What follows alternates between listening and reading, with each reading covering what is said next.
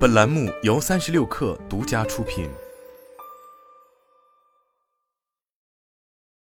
本文来自新浪科技。拥有两百二十多年历史的摩根大通是美国最大的银行巨头，也是全球市值最高的银行，资产超过三点六万亿美元，员工总数超过二十四万人。不过，总部位于纽约市的摩根大通对美国的意义根本无法用数字衡量。摩根大通不仅是美国金融业的基石，是最 too big to fail 的银行，更是美国政府的指定合作伙伴，专门负责在金融危机出面帮政府收拾烂摊子。二零零八年次贷危机爆发之后，摩根大通在联邦政府的直接安排下，先后收购了破产的 Washington Mutual 和贝尔斯登，避免了美国金融业陷入全面崩溃。然而，现在的年轻人胆子实在太大，连在美国政商两界只手遮天的摩根大通都敢诈骗，而且造假骗术还如此简单低级。或许摩根大通的专业并购团队看到这张清纯阳光的面容，也不由放松了警惕，没有保持专业严格的审核标准。三十一岁的扎利·贾维斯上周在纽约附近的纽瓦克机场登机时被捕，随后遭到美国司法部正式起诉。他面临着电信欺诈、金融欺诈、合谋欺诈、证券欺诈等数项联邦指控。如果罪名成立，每项罪名的最高刑期都是三十年。虽然他不至于被判处百年监禁，但漫长的牢狱之灾已然是在所难免。此外，贾维斯还面临着美国证券交易委员会的证券欺诈民事诉讼。美国曼哈顿联邦检察官威廉姆斯表示，贾维斯涉嫌用欺诈手段严重虚报用户数量，欺骗摩根大通收购自己创办的企业。他直接对摩根大通撒谎，并且伪造数据，目的是为了将企业出售给摩根大通，自己从中获得超过四千五百万美元。曼哈顿地区的联邦法官随后对贾维斯设置了两百万美元的保释金。不过，这个金额对他来说并不是大事。他用迈阿密的房产作为抵押缴纳了保释金，从而回到了佛罗里达等待出庭审理。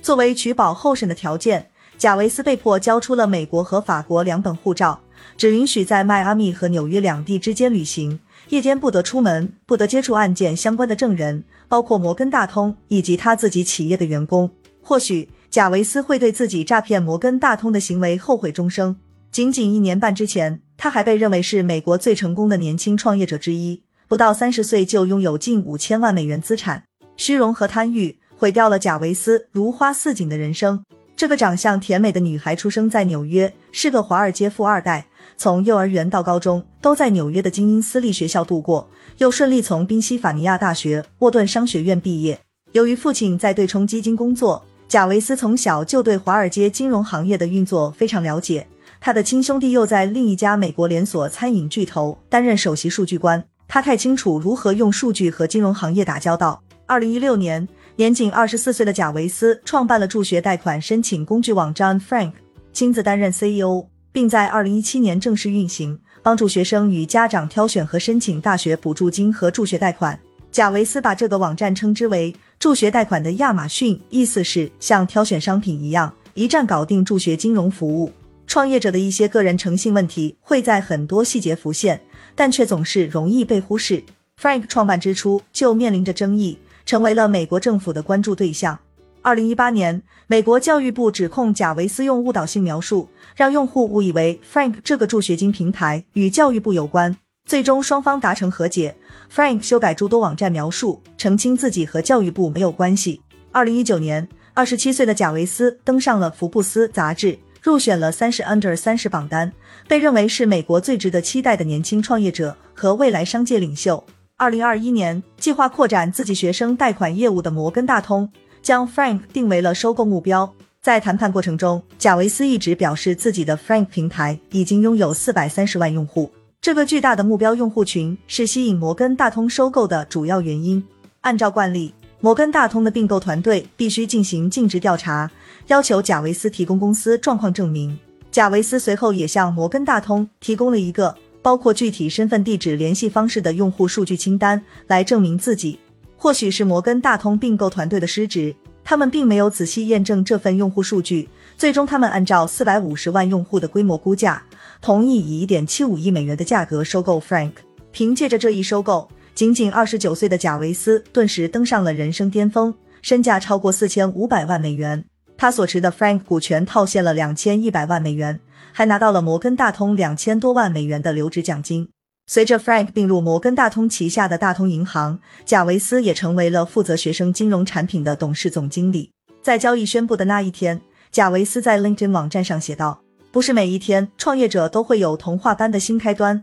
但这也不是终点。”然而，贾维斯成功创业人设的背后却是谎言和欺骗。收购 Frank 完成之后不久，摩根大通向用户发送营销邮件，介绍交易情况以及新的业务产品。但是他们发出去的电子邮件绝大多数都被退回，即便是成功发送的邮件，也只有百分之一显示已读。摩根大通的管理团队这才发现事情不对，对 Frank 的业务状况进行新调查，结果却让他们大吃一惊。号称拥有四百五十万用户的 Frank，真实用户数居然只有二十多万人。贾维斯生生编造出了四百万用户的数据。法庭文件显示，在摩根大通并购团队要求贾维斯提供用户数据证明后，贾维斯最初只是 Frank 的工程主管，捏造假用户数据，还试图让对方放心，这不是什么大事，我们不会因此坐牢的。但这位工程主管还是拒绝配合造假。司法部的调查取证工作获取了摩根大通与贾维斯之间的所有电子邮件和聊天记录，以及贾维斯和 Frank 高管。以及外部数据专家和咨询公司的所有联系记录。调查显示，贾维斯花了一点八万美元找了一个外部数据专家，伪造了一份虚假的用户清单，又花了十点五万美元从一家咨询公司购买了一个包括四百五十万名学生的真实数据包，合并造出了一份包括真实身份信息的虚假用户清单，最终骗过了摩根大通的并购团队。换句话说，他仅仅用了十二万美元的造假成本。就欺诈了摩根大通一点七五亿美元的收购价格，再加两千多万美元的奖金。令人难以置信的是，在如此严重造假欺诈之后，贾维斯依然若无其事的在新东家担任业务高管。作为成功创业者，大谈自己的成功经验。骗局被彻底揭穿之后，摩根大通在去年九月解雇了贾维斯，并向其提起索赔诉讼。仅有二十五万用户的 Frank 业务也被彻底关闭。然而，贾维斯随后也向摩根大通提出诉讼。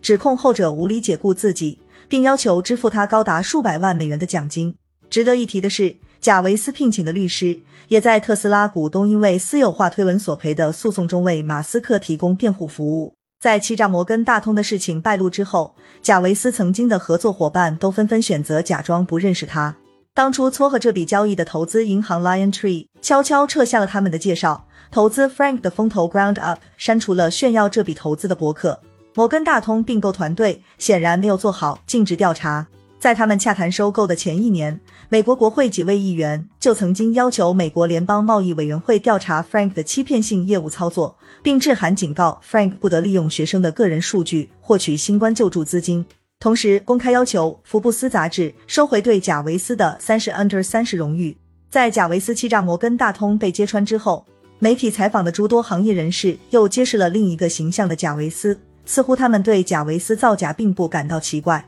福布斯杂志采访的贾维斯创业伙伴表示，这就是他一直的做事风格，只不过现在被抓到了。这位朋友透露，在贾维斯刚创办 Frank 的时候，他就对天使投资人吹嘘说自己的企业已经有数千学生用户，但这都是他的谎言。当企业员工对贾维斯的造假做法提出担忧时，贾维斯心安理得的回答说：“那些迂腐的人不会明白的。”这就是创业的方式，先造假，直到你做出真的。在二零二一年的一次采访中，贾维斯这样形容他自己：作为一个创业者，我显然是倾向于表现的过于乐观，有时候这会给自己带来帮助，有时候不会。当然，有些时候我会呈现的好于现实情况。实际上，贾维斯的谎言还不只是这一收购。他在沃顿商学院上学的时候就公开炫耀自己收到并拒绝了风投大亨彼得蒂尔的 Thiel Fellowship 创业投资。但当时直接负责蒂尔这一项目的投资人吉布森则完全否认这一说法，称这完全是贾维斯的谎言。他表示，贾维斯一直在吹嘘此事，但我们从未向他提供投资，因为他个人品性，我们根本不相信他的项目。他一直在夸夸其谈，不断冒出各种名字，假装自己对科技行业非常了解。讽刺的是，贾维斯解释自己之所以给助学贷款平台命名为 Frank。是因为自己非常看重诚信，希望给用户和合作伙伴带来信任感，而 Frank 就是诚实的意思。在贾维斯被捕之后，福布斯杂志的系列年轻创业者和未来商业领袖榜单也成为了社交网站的嘲讽对象。他们评选出的未来商业领袖里面，出了太多年纪轻轻却胆大妄为的诈骗犯。他们年纪轻轻就创业成功，身价上亿，受人羡慕。但现在等待这些诈骗犯们的，无一例外是监狱。史克利最终被判了七年监禁，赔偿七千两百万美元。米尔顿去年被判欺诈罪名成立，具体刑期还有待宣布。霍尔姆斯去年被判十一年三个月监禁，最近就要去监狱报道。而去年年底被捕的班克曼正面临着十二项欺诈指控，如果罪名成立，最高刑期超过一百年。硅谷创业者巴克不无嘲讽地感慨道：“福布斯三零 Under 三零评选出的年轻创业者们，总共融资了五十三亿美元资金，但其中诈骗犯们的涉案金额却高达一百八十五亿美元，真是不可思议。”